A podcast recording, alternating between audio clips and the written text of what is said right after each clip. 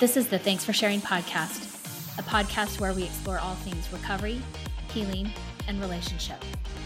You can subscribe and download episodes wherever you listen to podcasts, and you can follow us on our social media pages.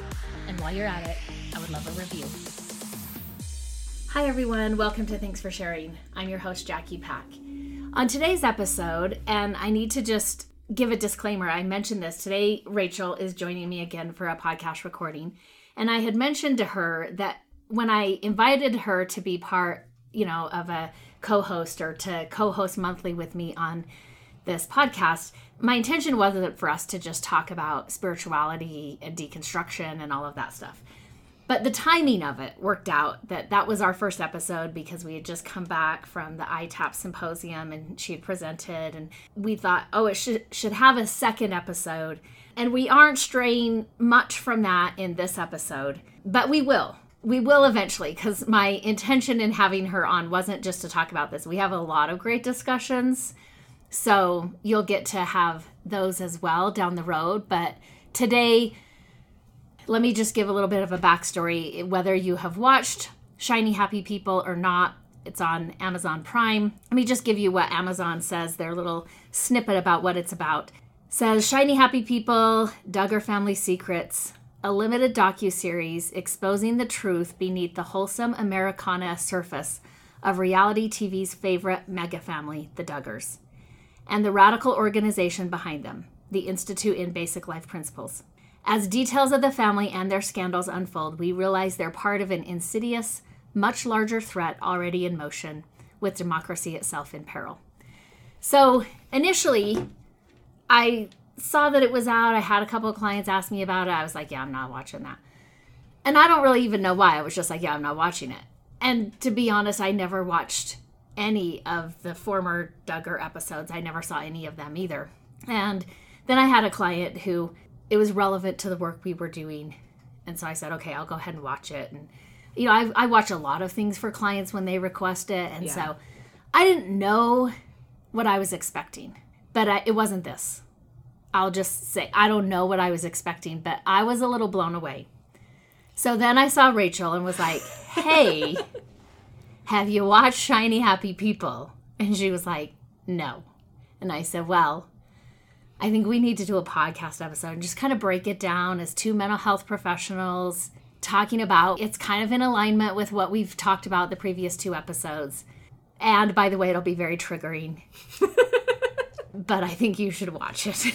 uh, yeah, I think this episode has going to have a lot of trigger warnings. So, just disclaimer up front we're talking yes. about some very heavy, like spiritual abuse that kind of goes into other forms of abuse. Yeah, I I mean I'm a little bit different than Jackie in background on this. Mm-hmm. I I did watch one episode, and in the episode that I watched, I watched it with my mom. It was kind of new-ish. I was, I, I don't know, I was in college, so I didn't have of the original do- of the original Duggars. Yeah. yeah, of the original Duggars, which I think at the time was like 16 and counting or 13. I don't know. It was, it was a, a big number, more than counting. a dozen kids. Yeah, it was too many and counting. And it was one of those things where I was at home on a weekend from college and we were like, oh, let's, my mom was like, oh, yeah, let's just, let's see what this is, right? And we both kind of came away from that. And my mom was like, well, I'm not watching that again. That was weird. And I was like, there is something, mom, there's something there, right? Like, there's something going on in that family. It can't be, it can't look like that. And my mom was like, yeah, okay, yeah, maybe, right, whatever. We moved on. We never talked about it for years later. Well, and, and my impression was you just don't have that many kids without, I mean, you know, some level of abuse happening because mm-hmm. there's no way. And when we're talking about abuse, let's just use Pia Mellody's definition of less than nurturing. You can't. Right. Be nurturing to that many children in the way that they need, right? So there's parentification happening. Yes. Like I was a therapist when that was on, and I worked with a lot of people from large families, and I was just like, I don't really need to watch something that would be similar to their backstory. Right. Yeah. And so I did grow up with some very interesting spiritual foundations, but like the idea of like homeschooling your children or that was so far outside of my family's accepted purview I honestly just don't think my mom had a lot of respect for Michelle Duggar mm. and was just like, yeah, okay, that's like good for her, but birth control is a thing. And at some point, like, your body's going to give out, which It does. it does, mm-hmm. right? Her Like, body did Her give out. Her body did give out, and so yeah, it was just not a thing. It was. I knew of the Duggars. I actually knew of people within IBLP and ATI. I knew of homeschooling kids who used ATI. Which, if you haven't seen the show, it's the Institute for Basic Life Basic Principles life principles. life principles and then i don't even know what ati stands for honestly either. advanced training institute that's what Oh, it is okay. but it's their homeschooling arm and i did know people that were a part of that or like in the periphery but it Yeah. wasn't right like Like my understanding watching this was kind of like you go there maybe in lieu of summer camp and it's Yeah. like a really not fun summer camp. yeah i mean they had like i know that they had like finishing schools for girls to teach them how to be like appropriate etiquette and i like you know there's the paramilitary organization and they, yeah so they had like different like summer camps or like you could work for them or like intern them. labor. yeah so there were different like levels in which so you could go for like a week for summer camp or you could go for like months or years doing internships and things like that within the institute so so yeah so let's kind of break down Yeah. what So first of all, if you haven't watched it, it is worth a watch, I think. trigger warning, but very trigger warning uh, up front. And, you know, I think I did a little bit of a, so I made a list as I was going through it, but I also did a little bit uh, background on Bill Gothard. So he's the one who wrote, I guess, the IBLP programs. yes And his father, Bill Gothard Sr., was president of the Gideon organization. yes So you think of the Gideon Bibles that are in a lot of hotel rooms. And so Bill Gothard came from this evangelical institute. His whole family was mm-hmm. very prominent, I guess, in the evangelical movement. And then Bill Gothard plugged into kind of this zeitgeist of fear amongst people that were having fears based on um, cultural changes that were happening in America. This is during the 60s. So we've got the advent of rock and roll, women wearing pants, jeans, you know, both men and women wearing jeans, and just this idea that formed in the 60s of kind of this idea of the teenager and teenage rebellion. And that was kind of being put forth mainly through media at the time.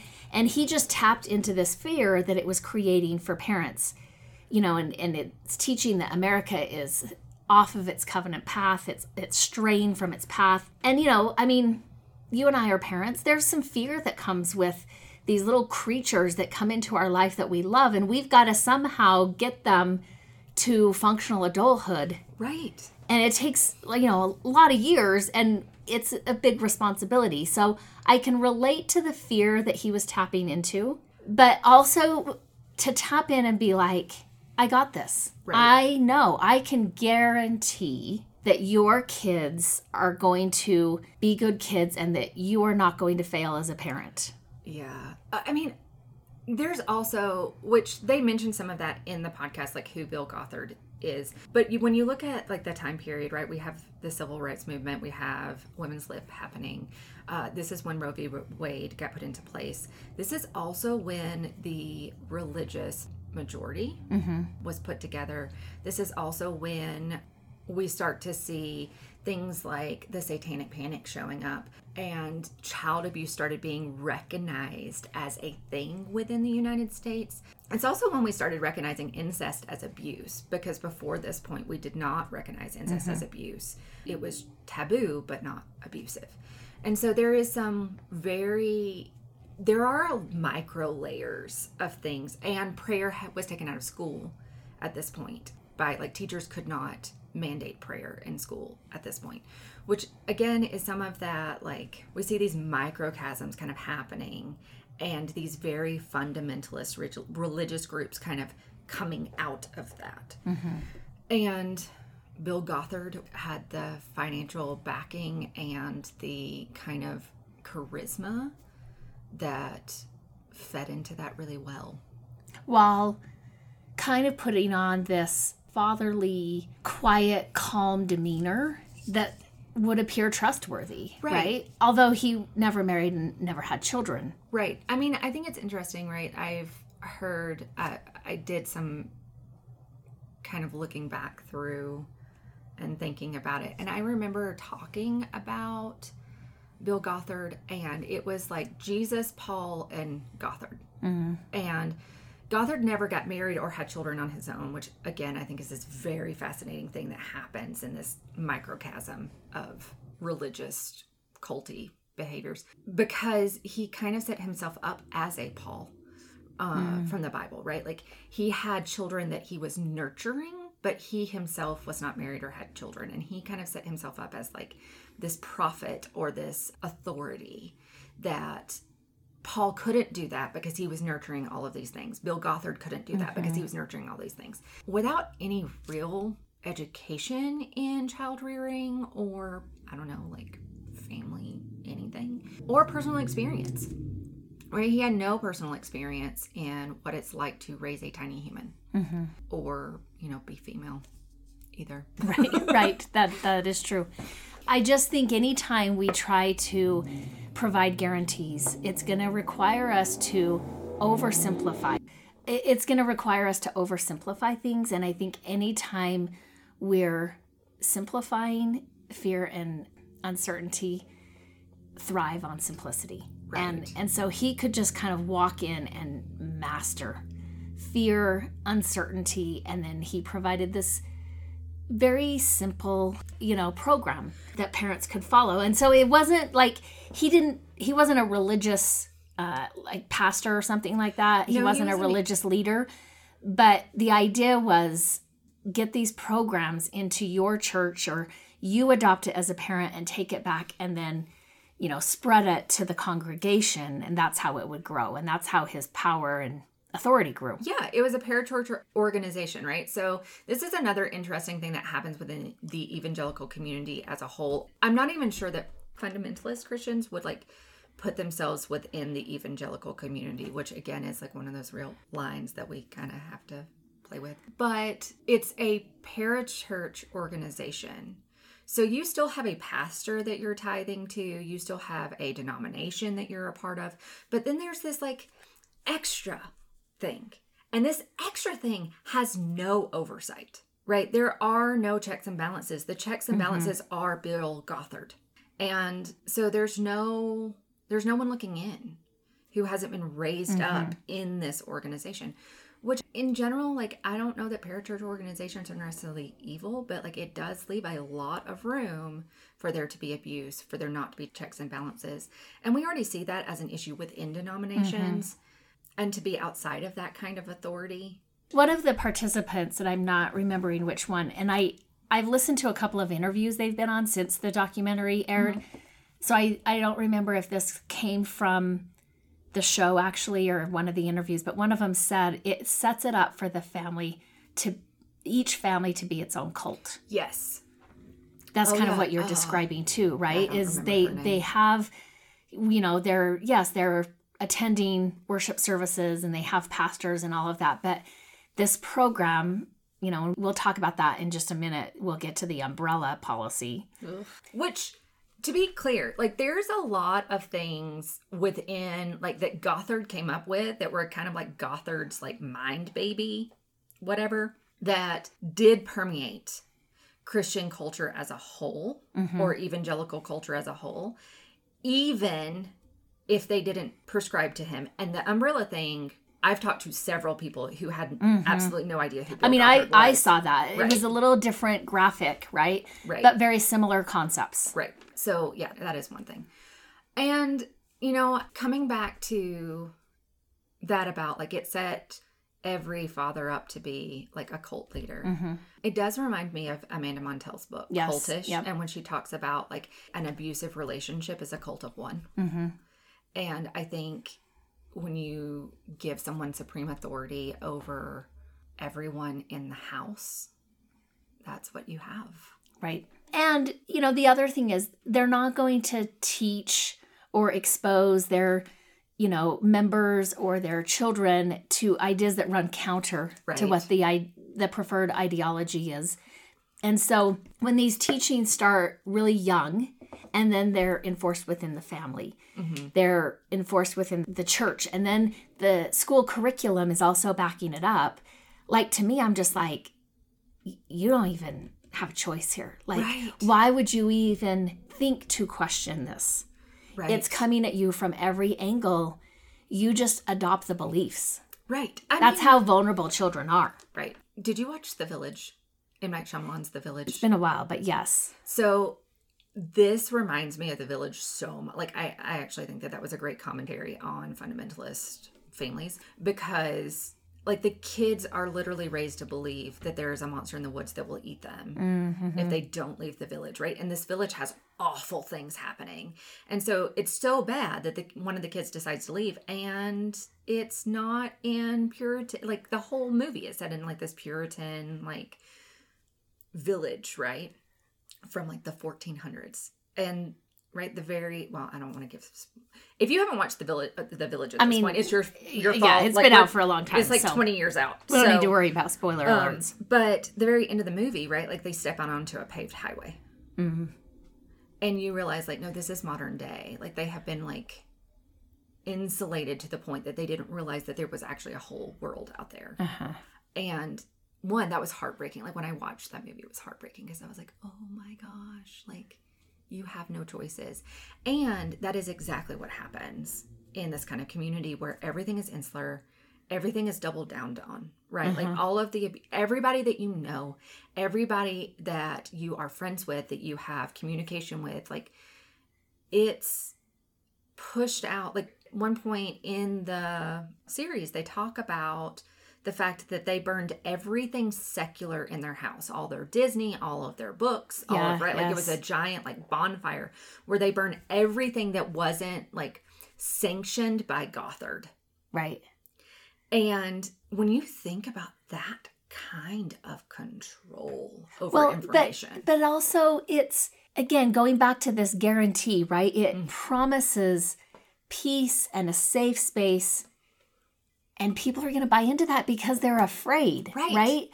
And so you don't need to you don't need this high control. They'll give it to you right because you are offering them guarantees and peace and safety and power. right They'll give it to you.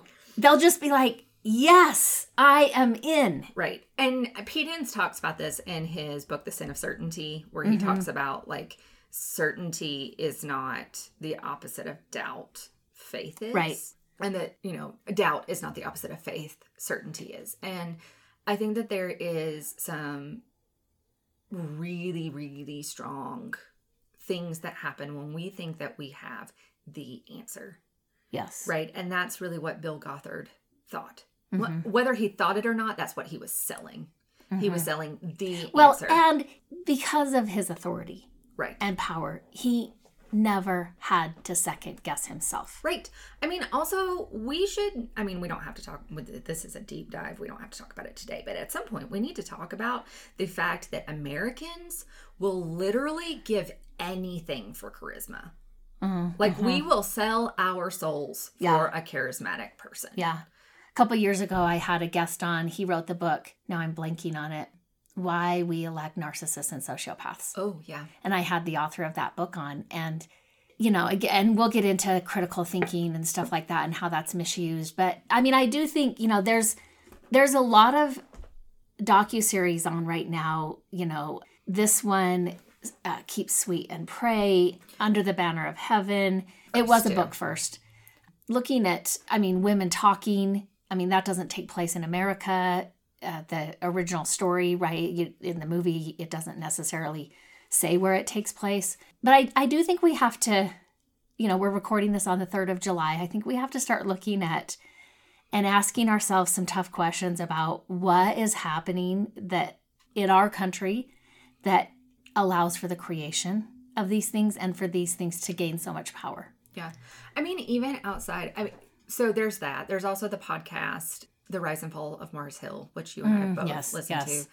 to. And I think that the thing that The episode, like what we did to the women, Oh, God. gut- it's still gutted it's me. still gutting. I was listening to that and I just was like, I said to my husband, like, I gotta go. And he's like, What what? It's like, you know, eight o'clock at night. And I'm like, I, I gotta go. I'm gonna go on a drive. yeah. And he's like, Okay. Like he didn't know I was listening. I'm just like, I, I gotta walk away for a minute. I gotta go drive. I don't even know where I'm going. He's like, Are you okay? Yeah, maybe. I'll I be mean- I'll be okay. I will be back. yeah. I I think that Rachel does this thing to herself where I will like deep dive into these things and then I'm just like raging, like just raging for days, and I can't really explain like why.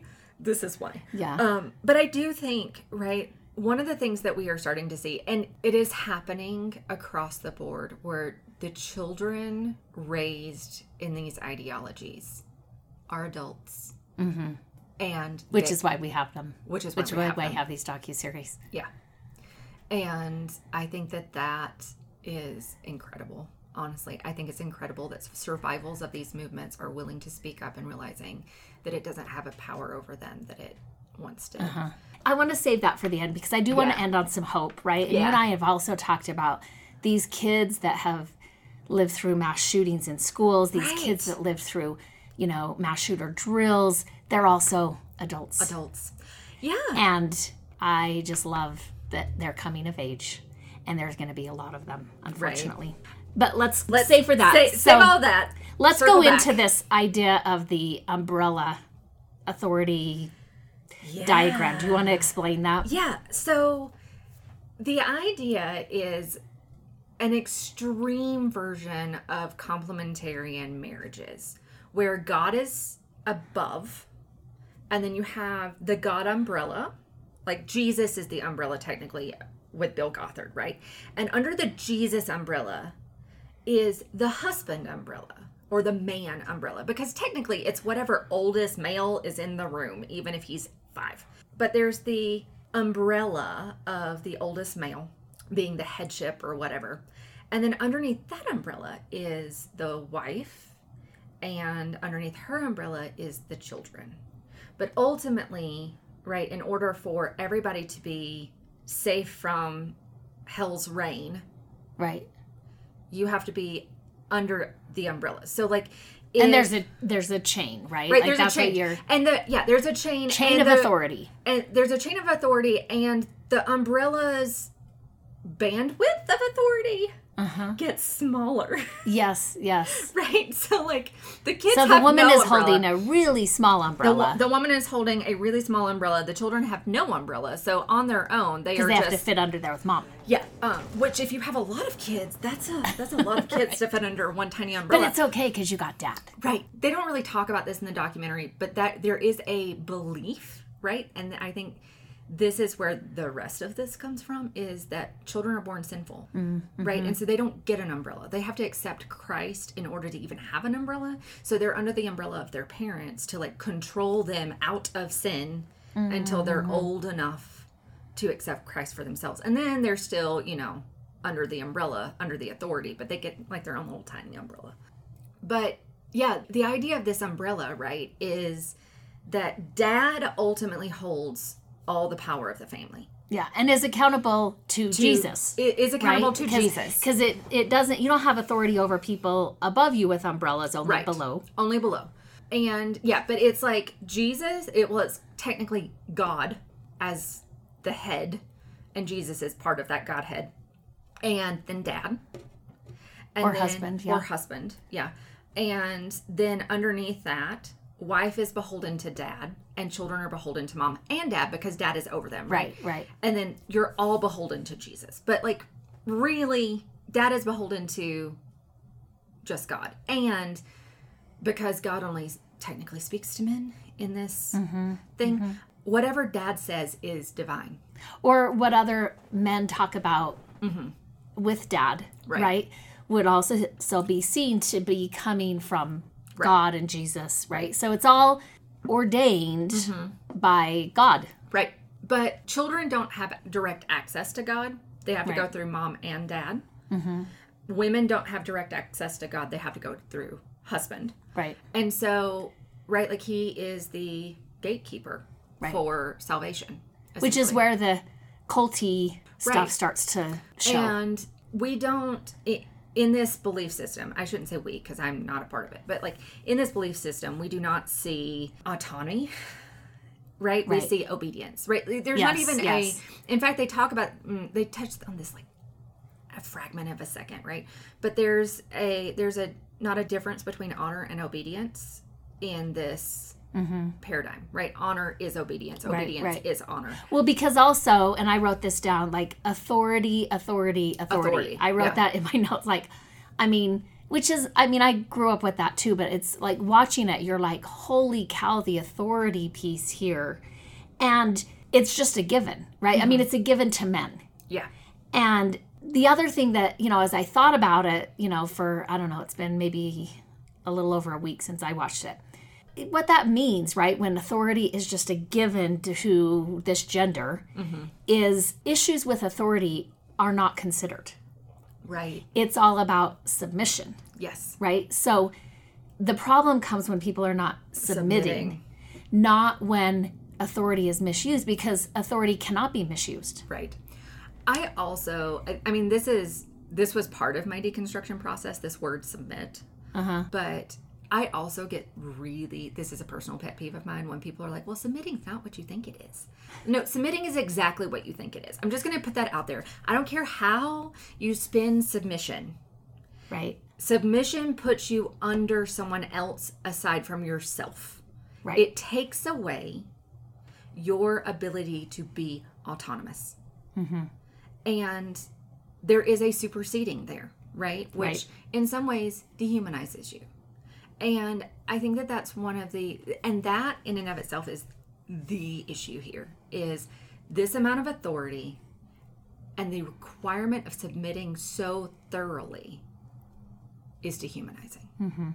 Right? I, I think at one point, in- But it's also legitimizing to those in authority, to Mm-hmm. Male power, Yes. right? On the one hand, because uniformity is the key here. yes, Uniformity, looking alike, speaking alike, thinking alike, dressing alike, I mean down to is like- all pleasing to. God. Right. Down to the like women fixing their hair a certain way. I mean, like, Mm-hmm. you know, and we see this. It's, I don't know, it's a fascinating thing when you look at modesty and how it's defined by different people groups. But I, am reading a book series, rereading a book series because I've already read it once. But in the book series, the left hand for women is considered to be immodest to be seen. So they like have to cover it with like a glove or a sleeve.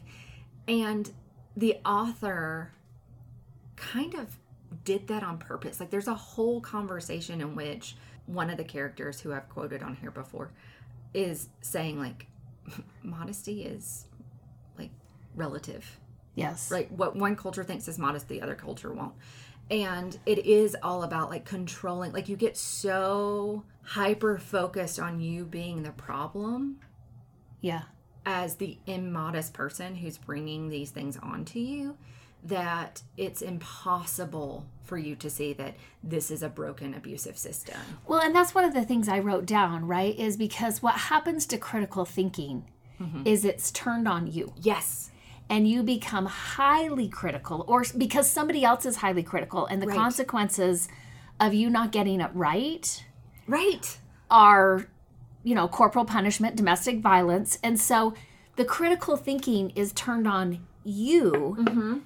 and am i doing it right am i looking right did i say yes sir did i you know, all of these of it. things that you never Right. even think to look at the system and be like maybe right. maybe the issue lies here and not with me. Right. I also like I kept using the word like this is slavery. Yes. Like when I was watching it, it was this is slavery. Like because And I think it was Gerda Lerner. You and I both read that book, uh, Yes. The Creation of Patriarchy, right? And she talks about the first group of people that were enslaved were females. Yes. Now, not to the degree we saw black people enslaved, you know, but that's just because they were birthing their children. but the first group of people, mass group of people to be enslaved were females, Right. as wives. I mean, I also think it's really good to clarify that anytime a group of people have been enslaved or had like express authority over, there mm-hmm. have been mass atrocities. And when mm-hmm. you look at what what first women went through, mm-hmm. when you look at Levitical law, right? Like women were allowed to have their breast cut off, their mm-hmm. tongue ripped out. I mean, female their- babies could be killed on Right. purpose. Right. But but um, again, I mean, and Gerda Lerner talks about how all of this was in preparation for enslaving males. Right. you know, colored males. But before they could, before white men could enslave black men, they had to learn how to do it. And where did Right. they learn that? Women. And I also want to talk about this thing, right? Because I think that this is one of those issues that I have when people are like, "Well, why don't they just do it different?" Or why don't why don't they just get out? Right? Mm-hmm. That's the like how could you believe something like this? These children, right? Like when we're looking at the Duggar children from birth, mm-hmm. they were physically and emotionally abused. Yeah. Right? Like they Like, I mean, talk about blanket training. yeah, so they do this thing called blanket training, which is basically when your child can sit up, which is somewhere around six months, right? That Yeah. six to eight month range. You put them on a blanket, and then you put something that they desire, like a toy or like a teething ring or whatever. You put it outside of the blanket. And then every time they reach for it over that blanket, you hit them. You smack their mm-hmm. face or you smack their hand, right? But you're hitting them and saying, no, no, no, no, you're not obeying mommy. Mm-hmm. As a way of saying, stay in this square. Right, And that's happening at six to eight months. right. And Michelle Duggar talks about this on the show. She also talked about it at IBLP seminars that she was mm-hmm. teaching and stuff like that. But like, this is not just the Duggars. This is the mm-hmm. entire IBLP organization. This is a lot of evangelical and fundamental homes. Mm-hmm. And this is not just a Christian thing or like, right? Like this idea of supreme authority over children. Right. And this, I mean, children are property. And- According and- to, I mean, again, when we look at this idea of submitting, right, Yes. it is all about learning the wishes and desires of the authority figure. yes, And we don't question, like it's unquestionable authority. right. And so the job of the infant or, you know, the person who is supposed to submit is to learn by a look, uh, by like Yes. just to, to read that authority figure and be pleasing. Yes. And right, like, and it happens really early in the documentary. There's a woman that talks about her 14 month old was just being Yeah, uh, that willful, awful, willful, willful. right? And so she spanked him all day, She's I've been spanking him all day, and I'm like, oh my gosh. right? Like, uh, and I mean, also the like fusing, right? Like you and I were talking about this earlier, but like the Mm-hmm. fusing of like love and fear and abuse, Abuse. right? Like the guy that like Demonstrates. demonstrates spanking. Spanking is an issue for me in general uh-huh. for personal and professional reasons. Like we have enough brain research to show that it is not effective. We ju- we just do. We have an we've had that layers of that for 30 years now, Right. right?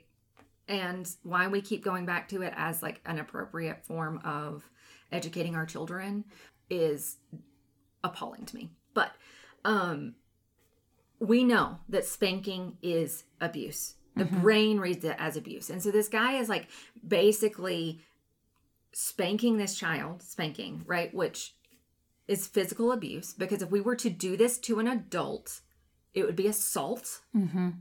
And he's demonstrating. Yeah, he's demonstrating. So it's not an hard. actual like with the full force of an adult male, but but the whole it's time- implied that that is how you're doing it, right? This is just some yes, random yeah, boy. Yeah, it's also like complete stranger touching this kid, which Mm-hmm. But that- the kid knows what he's supposed to do. yeah, and he like leans over, right, and he, but like it was And ugh. while he's spanking him, he's saying loving things. right, like God's hand is on you, which that one got me. That one, right? Like you're spanking a child and telling him God's hand Uh-huh. is on your life and how much you love him and that this is for his own good and that, you know, all this kind of stuff. And then he finishes. And this is the part Yeah. that like ripped me, like ripped me in half.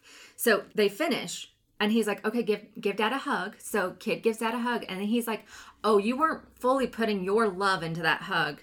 So I'm going to spank you again Right. until you can love me like I think you should love me. Right. So then he spanks him again, goes through the whole thing again, and then the kid like has to like fully like embrace him, snuggle into him, which he the kid actually does. Right. Eh, to this strange man. Which again is going against what your body feels. So you you have to disconnect from your body Right. in order to make them happy. Right. Right? It is learning to appease the authority figure or the abuser Right. by sacrificing and disconnecting from your own body. Right. Which again is this whole level of like at two, three, Uh-huh. four, five. We have taught children how to dissociate. Right. In order I mean, for this woman, 14 months. 14 right? months. 14 six months, months. This child with this will this has to be broken, right? There's also, I mean, they talked about like, I think there's a woman in there who talks about like her husband finally breaking her, right? Which, I mean, to me, I'm like, because I sometimes will say, I mean, one of the problems with spanking is they're going to outgrow your ability to spank them because, you know, they're going to be bigger than you or they're just as strong as you. But, you know, I mean, some of the interviews I listened to, they were like, oh, no, no, let's be clear. I was spanked well into my teen years. Um, I think it was Tia that talked about like wife spanking, which, yes, is on a more extreme continuum. But the fact to me that in 21st century America, wife spanking is a thing. a thing and taught or like, yeah, yeah, there there isn't actually an end to that for some, Right. For and some, and that's literally she said that, right? Like the authority of the father over the the girl child, the female Uh-huh. child passes from the father to the husband right on the And be- wedding day, on the wedding day. And because she is under that umbrella, right? she is a child Yes. to him. And so he has the ability, if she is too willful, if she has too many of her own thoughts, he has the permission to discipline her in the ways that he sees fit. Yeah. One of the interviews I was listening when Tia was talking, she said, you know, after the documentary aired, she's like, my inbox was flooded with emails from women saying basically me too. Oh God. So I'm like, oh, this is bigger than Yeah. Than Tia. Right? Right. This oh, oh. I mean, how difficult has it been for us to get laws passed for domestic violence, right? Like as therapists, Mhm. we are not we are mandated reporters for child abuse and elderly abuse, but spousal abuse, Right. we are not, No. right? And a lot of times getting out of that is just put on the woman who's the in danger and usually doesn't have power or resources, like Right. money, right? Yes, power and resources in and of themselves, but like we don't have enough other resources for that. Right. Right? Like Right. shelters are full and a lot of people if you have 12 children, Right. how are you going to take 12 children to a shelter without your husband knowing? Uh-huh. Right? Right. Like it's just there's just so many layers, right? And eventually, our system expects you to then provide for them. right. Provide by doing what? Right. Like they have been homeschooled in curriculum that does not prepare them in any way. And I mean, they talked about that, like, what boys can learn is different than what girls can learn. Right. So it's not even equal education, right? But their homeschooling curriculum, which this kind of it shows, but it doesn't go into depth, right? But it's not an education that is going to get you a job that provides for you and your children. And there's this level, right, where I mean, they said this in the documentary. Uh, one of the girls wasn't taught anything above fractions because that's all she needed to bake. To bake, yeah. Again, absolutely appalling to me. But this level of systemic undermining the human body is rampant, right? Mm-hmm. And so by the time you get to adulthood in this system, you're already broken. You already believe mm-hmm. that you will die in this system and you will either be broken by the system, it will break you. Like you will either be broken by the system or you will be murdered by the system. Like that that's it. Right. Those are your options. And the guy who wrote, so they talk about a book like Train Up a Child or Oh yeah, something yeah, like that, yeah, yeah. Train up a child. which He's To train I up a child, Ida- yeah. Idaho. Michael Pearl, which by the way has no like no education in early childhood development or any right like But he doesn't need it, right because he's got God's authority. because he's a man. I'm like, um, I think one of them said, maybe it was Brooke, said, um, the confidence of white mediocre men is going to kill us all. yes. Right. I do think that uh, there, there's also this level, right, where he's literally teaching people how to abuse their children and get around state legislature. Yes, yes, yes. That that one was absolutely appalling to me. Right. And makes sense, right? Uh, yeah, Because like yeah, yeah. and he even talks about like you break it you break a human the same way you break an animal. right. You beat them into submission. Right? The fact that we can even like someone can say that and not immediately be questioned or immediately be like Mm-hmm, canceled is appalling.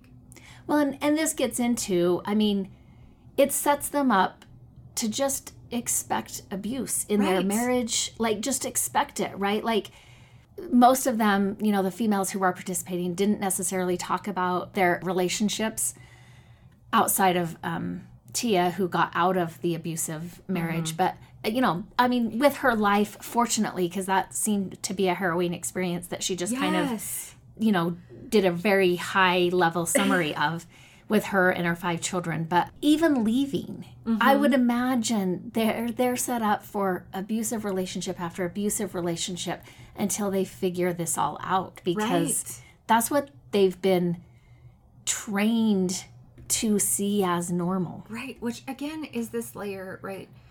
Where we're ta- we're really talking about spiritual abuse today, which I Yes. think is different. Yes. And I want I want to be absolutely clear. We are talking about a spiritually abusive system And religious trauma. and religious trauma, and that is separate from spiritual deconstruction in Right. in, in a lot of ways. Right. However, when spiritually abused people Mm-hmm. start to deconstruct, this is one of the things they have to deconstruct is this belief that and I we'll probably have- always be deconstructing this. yes right like that i deserve abuse Uh-huh.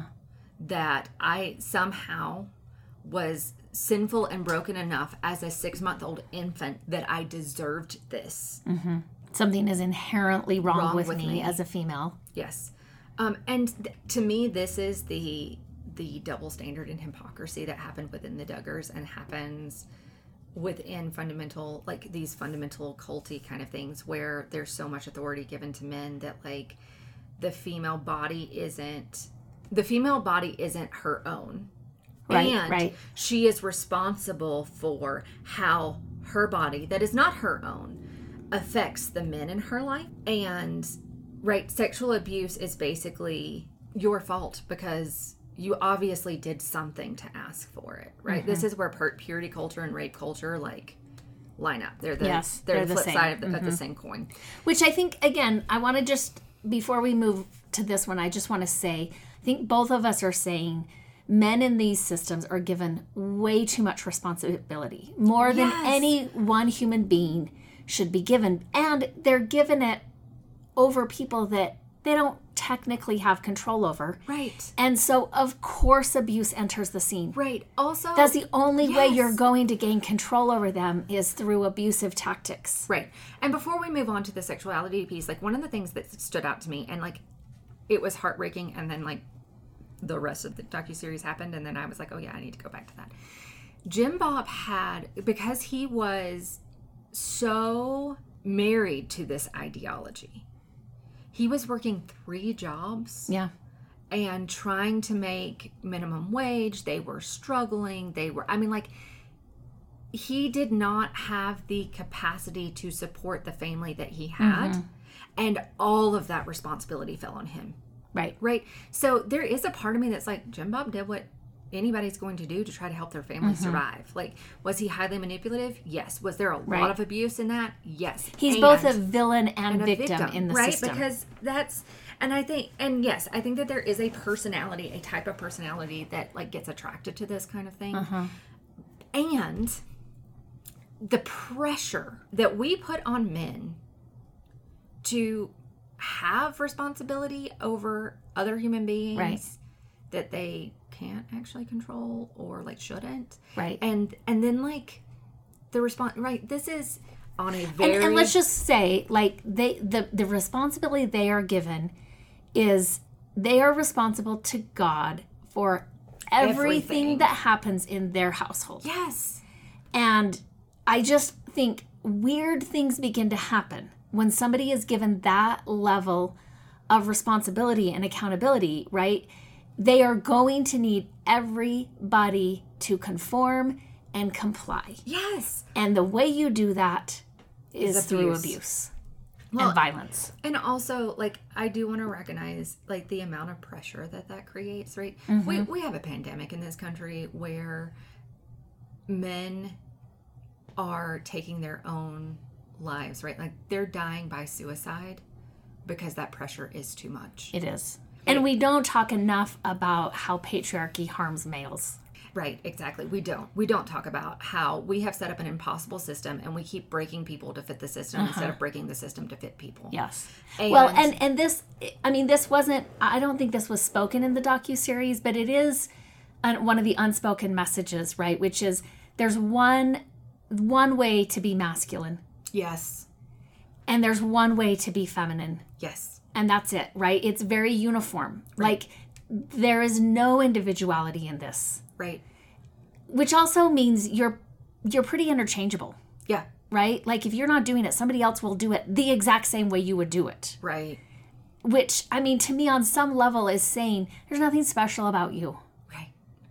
You're just a and, functioning and that's cog. depressing right like that that causes all sorts of mental health issues uh, also goes against the entirety of what we believe. Mm-hmm. If you are in like right, if you're talking about Genesis and Christianity and like when when you're looking at the belief systems within that, it is that we were created in God's image as human beings, that we hold some kind of sliver of divinity, like we have a soul where other parts of creation do not, right? This is a very these are very like Christian beliefs. So these are gifts that we are given by God, supposedly, and we do not get to use them because if we use the gifts that were given to us by God, then that would be giving into the carnal nature to sin, to mm-hmm, Satan. And mm-hmm. so, like, what kind of mind fuckery is that? Right, like, right. like that's just like you can't. What do you do with that?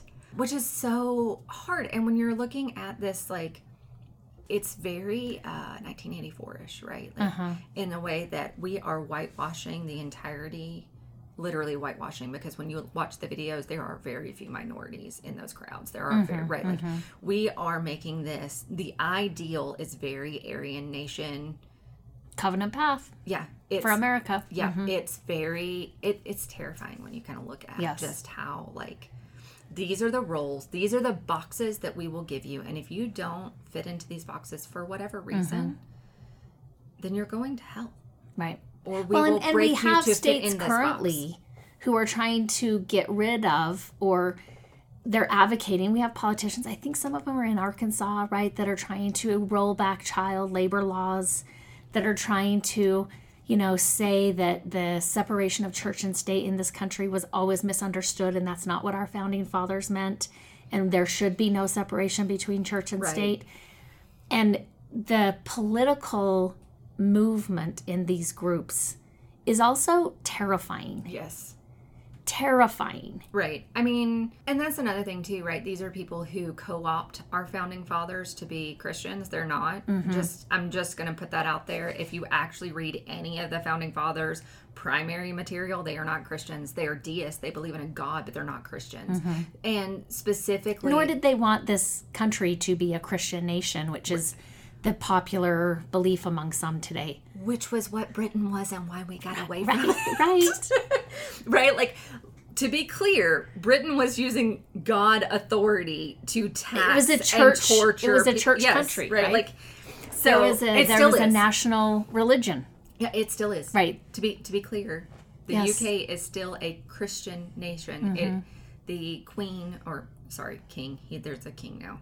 We're all still sad about that. um, is the head of the church. Right. Right. He's basically the UK Pope. So, yes, there is a very specific reason that that was mm-hmm. done. And it was to stop things like this from happening. And yet, we also have freedom of religion, which is a giant loophole that a lot of this stuff gets mm-hmm, fed through. Mm-hmm. Yeah. Oh, so we were starting to move into this fear of the burgeoning female sexuality Oh, God. and kind of this idea that female sexuality needs to be repressed, it needs to be suppressed, it needs to be ignored and refused at all costs until you're married. Yes, but even until you're married, right? Like I feel like this is one of those spaces where even even what was being said in the documentary and how they addressed female sexuality wasn't that females shouldn't be sexual, it is that men own female sexuality to their advantage, yes. right? Because like what happened in terms of Josh Duggar and his sisters yeah, it was sad, but like at no point do they really talk about what that did in terms of like the girls and how that affected their, you know, purity or mm-hmm, whatever. Mm-hmm. And at one point, And most of the female participants were like, look, this was the Duggars. They were on TV. This happened in a lot of families. This Right. was very mainstream. right. So it wasn't, to me, this is not the space of like, it, it's just a very fascinating thing, right? Because there's this line that even with Bill Gothard, right? Like there was sexual abuse that was happening. Uh huh. but he was very careful if virginity was intact and But he also sought that. but he sought that right? So there's this level of mm-hmm. like virginity holds its own power in the female soul or whatever that like supersedes the woman. Mm-hmm. And sexuality isn't necessarily an issue for women except for the fact that we have to like you know buffer male advances but and dress and look and Yeah, talk a right, certain you know, way you so that, like, that we can yourself. not tempt men. Right. But it, it's very obvious in the way that it is talked about, in the way that it is used, in the way that, like, the Duggar sisters were put on camera to defend their brother, right? Uh-huh. Oh, yeah. Female sexuality is used as a tool to benefit men. Either for, you know, because, like, that broke Jill and Jess. Like, Uh-huh. there were a lot of things that came at them for putting that out there that they didn't even really have choice or control No. over. And like they reaped the problems of that. They were literally thrown under the bus of that. But it benefited the males in the family. And so, of, of course, we're going to put you on, like, you are a sacrificial lamb that mm-hmm. we will slaughter mm-hmm. for this hill. Well, I mean, it's that belief that female bodies, right? Again, going back to that umbrella graphic, that female bodies belong to the church Yes. and its leaders, Yes. right? Men. Yes. And I mean, that thinking, absolutely, they're groomed to be victims Yes. Right. I mean, and to not think anything of it. Like by that time, so much has happened to them. They're like, yeah, whatever. Like, Right. I mean, it is one of those things like Gail Dines talks about men are not life supports for an erect penis, but I do think the the tenet of purity culture is that women are a life support for male pleasure and their uterus. uh-huh, Right? Like Right. there's no you're not allowed to have anything else outside of that. right. And it's heartbreaking to see how much of it is used in that way. I mean, again, you can abuse people if you dehumanize them. Mm-hmm. And if you give people authority over people, like Josh was the oldest, right? So he had Mm-hmm. authority over all of the female children underneath him. And it's unchecked. It's, It's like that male unchecked. authority is unchecked power, right? Yes. When unchecked power, when there's a dynamic of unchecked power, abuse is going to happen. Right. I mean, come on, guys. Spider Man taught us this. With great power comes great responsibility. The other thing that they talked about too is that culture of you cannot speak ill of your authority figures or the church leaders, right? There's no way in that system and those teachings that a victim is going to come forward. And if they do, they're told to be submissive. Your job is to be submissive. Right. I mean, there's there there's that layer. Also, there's the whole like there's a whole homeschooling curriculum thing in there Right. where they're literally basically lining out all of the ways that a sexual assault victim is Oh, at oh, fault. Yes. Right. And they like uh, one girl talks about they went they did a female Bible study about this in which Uh-huh. they went around the room and talked about all of the advances that they had had made to them and why it was their fault. Right. And Well, they were made to confess they their showed like dresses, right? Oh, Because they couldn't wear pants. The women couldn't wear pants, so they're dresses. I'm like, I'm pretty sure, like back in the day when I was young, my mom had me take sewing lessons, right? Uh-huh. I'm like, I'm pretty sure those are like the pictures on patterns. they are. Yeah, they are. They're simplicity patterns, right? And they're called eye traps. And you're supposed to circle where are the eye traps for males Right. on this simplicity dress. I'm like, I, I don't think simplicity has immodest patterns, but okay. Uh, also, I'm, I'm just going to say this because as, as someone who who really thinks that like dressing appropriate to the culture is really important regardless of modesty, right? So like if you're going to a ballet, please don't wear a baseball cap. Sure. When you make modesty the stamp of this is who we are for women, the amount of mental leaps that you have to go through in order to create that modesty draws attention. Mm-hmm. Right. You're not drawing attention, and and this came up with like the this was my like side note about the pilgrim collars or whatever, like because that was a whole thing uh-huh. for them. When you don't follow the normal fashion culture of the mainstream, Right. you are calling attention to yourself. And I can, like, for people outside of your little echo chamber or their little echo chamber, the attention that you're calling is not the attention you want to be called. Right. And I'm not saying it's like rape culture attention. Like, they're questioning your beliefs, mm-hmm. right? Like, I do that. I am guilty of that, right? When I see anything that's different, like, that's that's human existence in some uh-huh. ways, right? Like, our brain works to find the thing that is different and then question that. Now, some of that is question like, oh, that's really cool. Like, I would never think about putting that outfit together. That's cool. Or like, I wonder what culture that comes from. Or like, I wonder if that has like religious significance or whatever. But then there is some of that where you're like, oh, I know where that leads, right? My my great grandmother was in a denomination that did not believe in make, wearing makeup or cutting hair. Uh, they had to wear dresses to their ankles, right? And which is insane because this is also the woman that is super sassy and very right. You've you've probably heard me quote her a lot uh-huh. because she's adorable. But like she was part of that. She wasn't allowed to wear jewelry other than a wedding ring. And like there is a level to this day, there is a level when I see someone dressed in that way, I think about all of the abuse and all of the manipulation mm-hmm. and all of the like emotional turmoil that I know my grandmother went through. Mm-hmm. And like it gives a message, whether you think it does or not. Right. Lindsay at one point talks about through ATI, she says, All my freedoms and rights were slowly being taken away from me. And she says it, it became a world I lived in of all the things I could not do. Yes. Again, when we turn that critical eye on ourself mm-hmm. and we are checking ourselves against all the things I cannot do, and am I doing that or do I want to do that, right?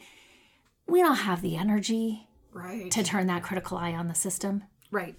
I also it it makes me think of like when you look at literature and how much literature has like girls coming of age, like boys coming of age, they get to be like superheroes or Spartans or like I don't know, right? Like it, they get to do really cool stuff like go on adventures.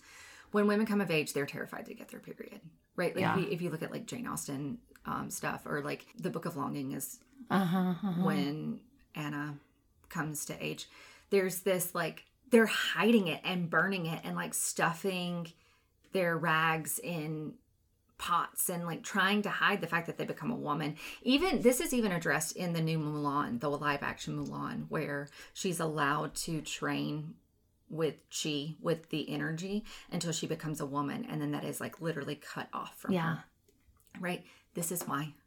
Because being a child Well, and, and prior to, I mean, when we look back at like authors who are writing books and they're studying, they're archaeologists, they're Yes. studying like that time period when Christianity well, when patriarchy came into being, Right. right? Christianity was part of that, right? But prior to that, there was female power. Yes. There were female gods, there was female power, right? Right.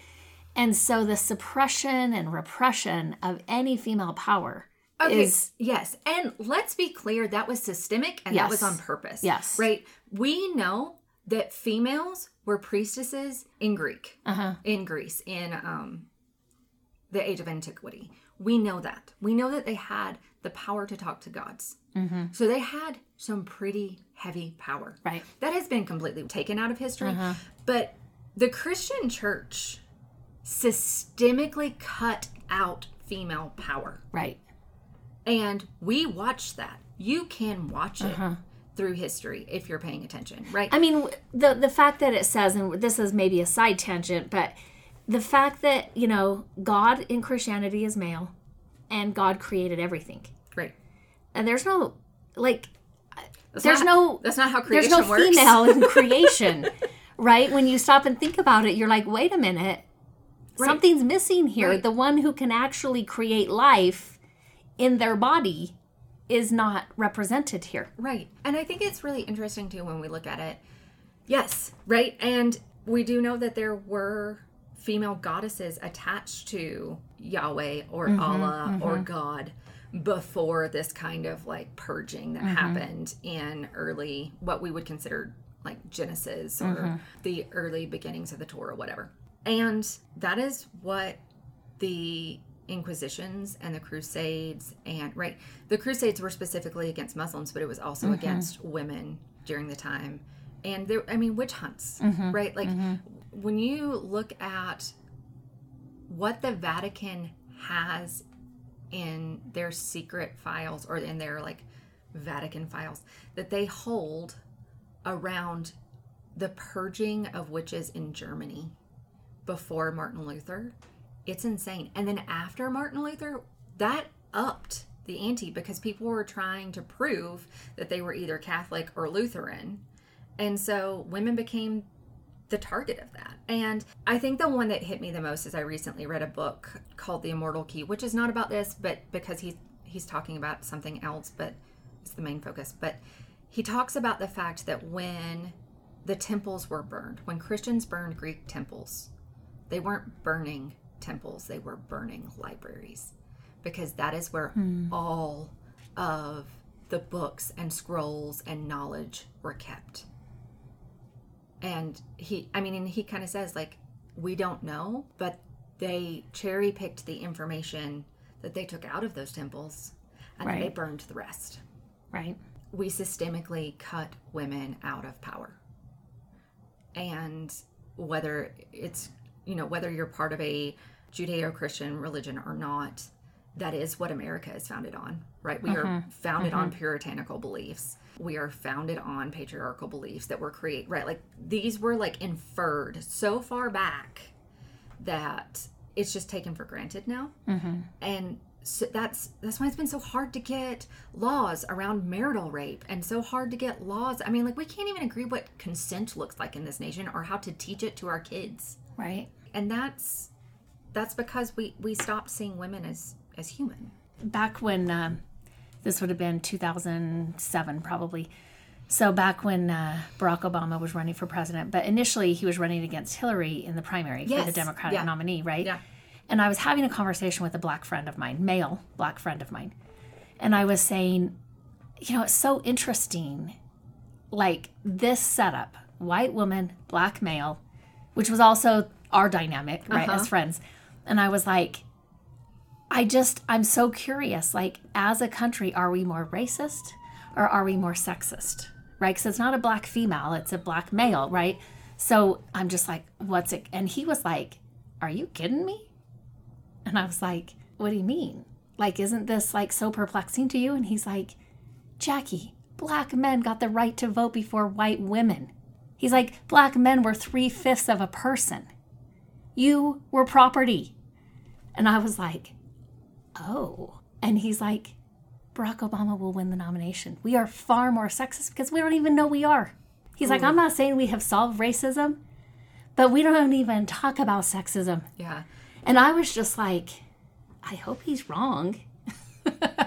yeah, yeah. Let's just look at what Hillary has gone through. Yeah. Since then, I'm like, oh, oh, Right. dare she think And that she could hold that power? and I want to be clear, it's not just Hillary. Look Right, at what right. uh, right because I I know this argument, right? Like but Hillary's a Clinton and she's corrupt and blah blah blah and whatever. yeah, but her husband could still hold power twice. Yeah, I know. That's the whole thing. But look at what happened to Sarah Palin. Right. right? Like Sarah Palin was literally set up as the like feminist poster child for the Republican Party, and they ate her alive when her child got Well, and John McCain did not even want her, right? But was forced into that. right? But and yes, which again, like regardless of policy, Right. right? Just regardless of policy, the way that they ripped Sarah Palin to shreds Mm-hmm. when her daughter got pregnant, to me is just one like again, this is that power and control Yes. and authority, right? yeah she was 17. You can't control a 17 year old's sexuality. Right. I mean, like, Right. come on, guys. Like, you just can't. But yeah, she was literally raked over the coals for that. Um, and then there was the whole pro life, pro choice thing that came Uh-huh. up, and right, and her daughter didn't even really get a choice on whether or not she was going to have Right, kids because right. it was so public. And like, and I- it's just And because her mom's on the Republican ticket. right. And so, like, so much choice Right. so much choice was was about how it fits the machine Mm-hmm. and not how it fits the individual and you see that in the, the Duggar documentary like yeah. women are chewed up by this machine Right. and i mean again the rape culture versus purity culture right like we're talking about a man who is obviously a predator who has no wife and no children who is literally taking in underage women and grooming them Yeah. which a lot of grooming didn't have to happen because they had been groomed by their fathers before they even got to this And their point. mothers. and their mothers with the yeah. with the with the permission of their mothers, right? Yes. And so, and again, I mean, right now it doesn't look like. I mean, grooming definitely. Bill Gothard was grooming, right? There, there hasn't been anybody who has stepped forward and said it went beyond grooming. In my mind, I'm like, you know, that's there. yes there is. There has not i think there's been only one formal accusation of rape. Okay, but sexual assault yes. Sexual touching yes. Sexual touching, yes, right? And so and uh, the documentary itself was very discreet uh, i think in because these survivors were coming forward and telling their stories Mm-hmm. they did a very good job of like holding that without it being like exhibitionist Right. in the abuse and the point that i kind of take from that is like this is not just bill gothard right Mm-hmm. ravi zacharias who was another prominent evangelical apologist after he died I mean, it, and this is the thing that is sad to me is like after he died, the non-disclosure agreements lapsed, and so they were just women coming forward about things that they had experienced under him, and right, like this this happens when you give this kind of authority without checks Right. and balances, right. And the potential victims have their voice has been Mm-hmm. Systematically taken away, Right. right? I mean, like, and that's the other thing too, and that was the thing that stood out to me about the, the Duggars thing, right? Like, they had those friends, the Holtz, who when Hoyts. was it Hoyts, Hoyts or Holtz? I don't remember. I can't remember that were told Uh huh. because their daughter was dating Josh, and it, like, Courting. courting, dating. Um, because I have issues using the word courting, but no, they were courting, right? Mm-hmm. And basically, Jim Bob was like, "Yeah, we weren't going to tell your daughter until after she was already like married and Right. like, ooh." But then they go to the, co- they actually went to the sheriff. Right. This is the part that like killed me. Like, Uh-huh. oh, the parents of the yes, daughter. the parents of the daughter, and Jim Bob right. right? They went to the sheriff and filed a report about the molestation and all of that with Josh. Mm-hmm. And the sheriff's like, I'm going to give you a pass this time. Right. I want to be clear. There are no laws in Well, and then the father of the girl, right? Right. I can't remember his first name, but I can't remember either. He I says, like, Bobby. Mm, turns out later we find out that the sheriff is a good friend of Jim Bob. Yeah, right. And so it's just a, it's a whole thing. And you and I started talking about this before we hit record. Yes. And again, the, they talk about this in the docu series. Like Michelle and Jim Bob were aware of Josh's molestation of his sisters before they invited a film crew to come in and film their family and do kind of this reality TV show, right? And I mean, they kind of hit on like the gall, the narcissism of Jim Bob to think Yes. I can invite a film crew in to make a reality TV show of my family and keep this hidden. Right. And I think that that was the thing that was so fascinating to me is that what we what we as America as a nation saw on TLC. Mm-hmm. A lot of this stuff had already happened. Like the sheriff, they had already gone to the mm-hmm. sheriff. Before this Before the show, show ever happened. started. Yeah. Right. So it's one of those things where you realize like And the tragedy, like, because I think somebody in the show, this is in the Duggar show, but they show the clip in this docu series where they ask Michelle, mother of mm-hmm. Josh, because he's sent off to this treatment ATI thing, right? Which is not mm-hmm. the consequences that need to happen. They ask her, like, what did you say to your son? Did you talk to your son? And she says, no, I, I talked to God yeah. to me, I'm like, I mean, first of all, going back to the umbrella, she doesn't have the authority to talk to Josh. Right. But secondly, to me, I'm just like, they don't say this in the show, but to me, I'm like, before we, because I think in America, we are really good at villainizing people mm-hmm. out of context. Yes. And as I'm watching that, I'm thinking, Josh was blanket trained. Yes. Josh was told that as a man, he could not control sexual urges. Yes. And if a woman, you know, had any eye traps for him, it was her fault. Right. Like he was raised in this culture that said, sexually as a boy, you're uncontrollable. Yes. She has to control it all. Yeah. Well, and that's I mean, it's one of those things too, like right, you and I have talked about this. Mixed our- with, sorry, I just, I'm going to go interrupt. Mixed with the lack of genuine affection children need. Yes. Because that was not happening. Right. Right? Or that fusion of love and abuse. Yes. I'm like, that kid was set up, and his parents distanced themselves. And to me, I'm like, how dare, Dare you. you. distance yourself from this situation that you created? Right. I mean, this is what we like to believe as Americans, right? That we are in a vacuum. That all of all of our mistakes are because we fail, right? Like it's and in fundamentalist Christianity, it's because of your sin nature. Mm-hmm.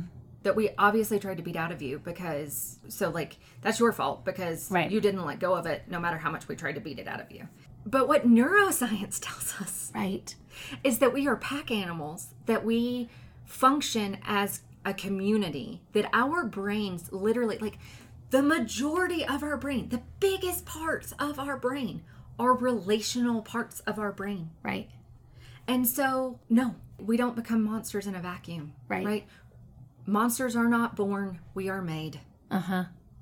And when you see an adult who has started really, really early in predator behavior, that is a family issue, Yes. right? And I mean, I'm I'm a true crime person. I know you're not. but uh, there is, I mean, sometimes when I, you know, am thinking about true crime, the the cautionary tale I would give is this ease in which we assign psychopathy yes, to individuals because I think that is dangerous. yes, Where we, first of all, we make them brilliant psychopaths, which I don't think is generally true, right? But it also divorces us another step from looking at the system and looking mm-hmm. at things systematically. And instead, we make it about like this person is just a psychopath, like born that way mm-hmm. instead of created. And with a lot of, you know, true crime, when you go back into the story of the serial killer or back into the story of this horrible person, there is a story. Mm-hmm. This person was created. Mm-hmm. But we don't, we just kind of put psychopathy on them, which, first of all, you know, there's not that many psychopaths out there. Secondly, the general public is not able to distinguish between you know, genetics and their DNA versus their learned environment and experiential environment. Yes. I also think in all of that, right? We, and I think that this is one of the downfalls of psychology is that we really, really, really want to believe that everything falls into black and white categories, right? Right. Right. And you and I work in a space where diagnosis is a guideline. Uh-huh. And I often say when I'm training new therapists, diagnosis is helpful as far as it is helpful. Yes. It can also be very destructive. Right. And I think that we as a society like labels. We really like to be able to say, this is what this is. Mm-hmm. And therefore this, this, and this, which is again the sin of certainty, right? Like mm-hmm. it is that It goes like, back into that when we're oversimplifying mm-hmm. things. But human beings are incredibly complex. Right. and like when you see the abuse and and i want to be clear like there's a lot of abuses that happen within the system within the iblp system within the duggar system but the first abuse is co-opting god and mm-hmm. eternity Right. as the ultimate authority, right? Because one of the interviewees, she says this when hell is a real place that you can go and not an imagined reality, you get in line. Mm-hmm. There is something very visceral to be said about the way that we use eternity as a weapon on children. Children don't even have the concept of like Time. time, right? Like You I can say to your kid, we're leaving in five minutes. They don't know what that means. Right. I mean, I would. We, my husband and I were going on a date night on Saturday night, and we had told our child that her babysitter would be showing up at five. So at ten and eleven thirty and two, she was like, "How much longer do I have? What do I like? Do I need to be getting ready? Do I?" Ha-? And we were just like, "No, it's at five, right?" And we like showed her, "Nope, no, no concept, right? Mm-hmm, mm-hmm. Two hours." Might as well be two minutes. There is no Right. level of understanding how time passes for a child. Mm-hmm. We when my kid my two youngest were i mean my youngest i think was maybe three we went to arizona so her older sister would have been like six the one right above her and trying to explain the difference between arizona and utah when they have no concept of states Yeah. is impossible, right? So we go to Arizona. My sister was living there. We went and visited her. We come back and there was like a ultimate electronics store that was by us that we, you know, drove past frequently. And back then they had this tall structure out front and it had a red ball on the top of it. And my 6-year-old thought that was Arizona. Because why not? Right. right because and so she would we would pass and she'd be like can we go to arizona again and i'd be like well it's it's a long drive you kind of struggle she struggles not being entertained right or moving so that was a long drive for all of us and she's like no it's right there and i'm like how can i explain to her that i don't know why she believed this red ball at the top of this structure was arizona Right. and then my youngest had an imaginary friend after that trip, you know. She thinks my six year old believes this ball is Arizona. And my youngest now has an imaginary friend named Utah that frequently came to dinner. Right. And we had to welcome Utah, right? Because in her mind, she doesn't even understand that we live in Utah. Right. She's just like, oh, Utah's here. You didn't set a, a dinner plate for Utah. And I'm like, let me do that right now because how do you explain that? Right. It's a very hard concept. I have a friend in college who was really confused crossing the Georgia and Alabama state line because she expected there to be a white line. R- right. Right. Something, something. Something to do. I mean, now they usually have a, a sign, Yeah. but back then it was like, wait, this is all it is? There's nothing. It's just more woods. How would you know otherwise? Yeah. It's just more woods. Um, yeah. So, like, I, right. So, when you're like teaching kids about burning in hell for eternity and yeah. and they they don't even really get the concept of the 20 minute Mr. Rogers TV show that they're Right. watching. Like that is abuse. Right.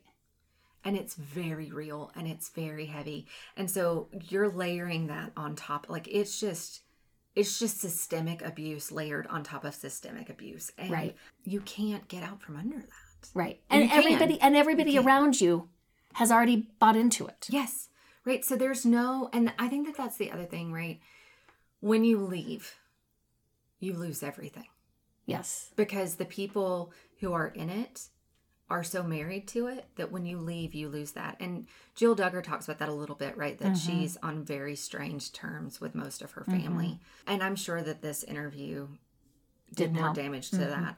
I mean, Tara Westover talks about that in her book Mm-hmm. Educated, that like in order to tell her story, she had to just completely remove herself from her family. Yeah. And I think that that's true for a lot of people who leave these Right. systems is that they they have to they have to be willing to let that go.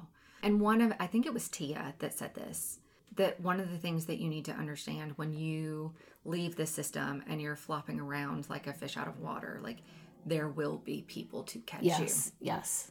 Right? There are people out here to catch you. Yes. People you don't know Yeah. who will show up Yeah. or step in and serve a healthier role in your life, right? Yeah. Chad at the end, this is where the docu series ends. He says that he's talking about what we what we were taught and then what we didn't realize. He says we had this power the entire time over the people who were hurting us as much as they tried to control us. We were ultimately what they most feared, and all we had to do was talk. Yeah.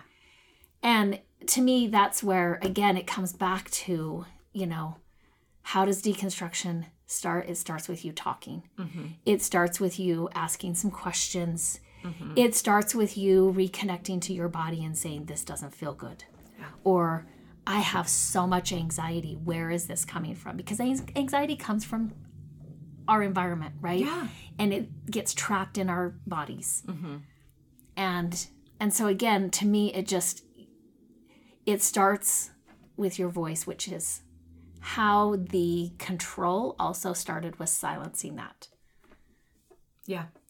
I think that that's one of the the things as a collective, as a generation,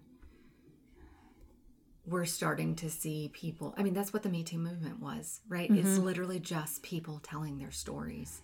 And the more that we tell our stories, the more that we recognize like we're not buying this narrative and we're not allowing you to silence us. Like you lose power in that. Right. And you as a there's somebody else power. with a similar story. yeah, you as a person gains power in that. You gain your own autonomy and owning your story, which is, you know, Brene Brown talks about that. And- Uh-huh. And, this is an extreme version of that. But it also, like, when the voices of the sur- people who survive are louder than the one voice that created the abuse, Uh-huh.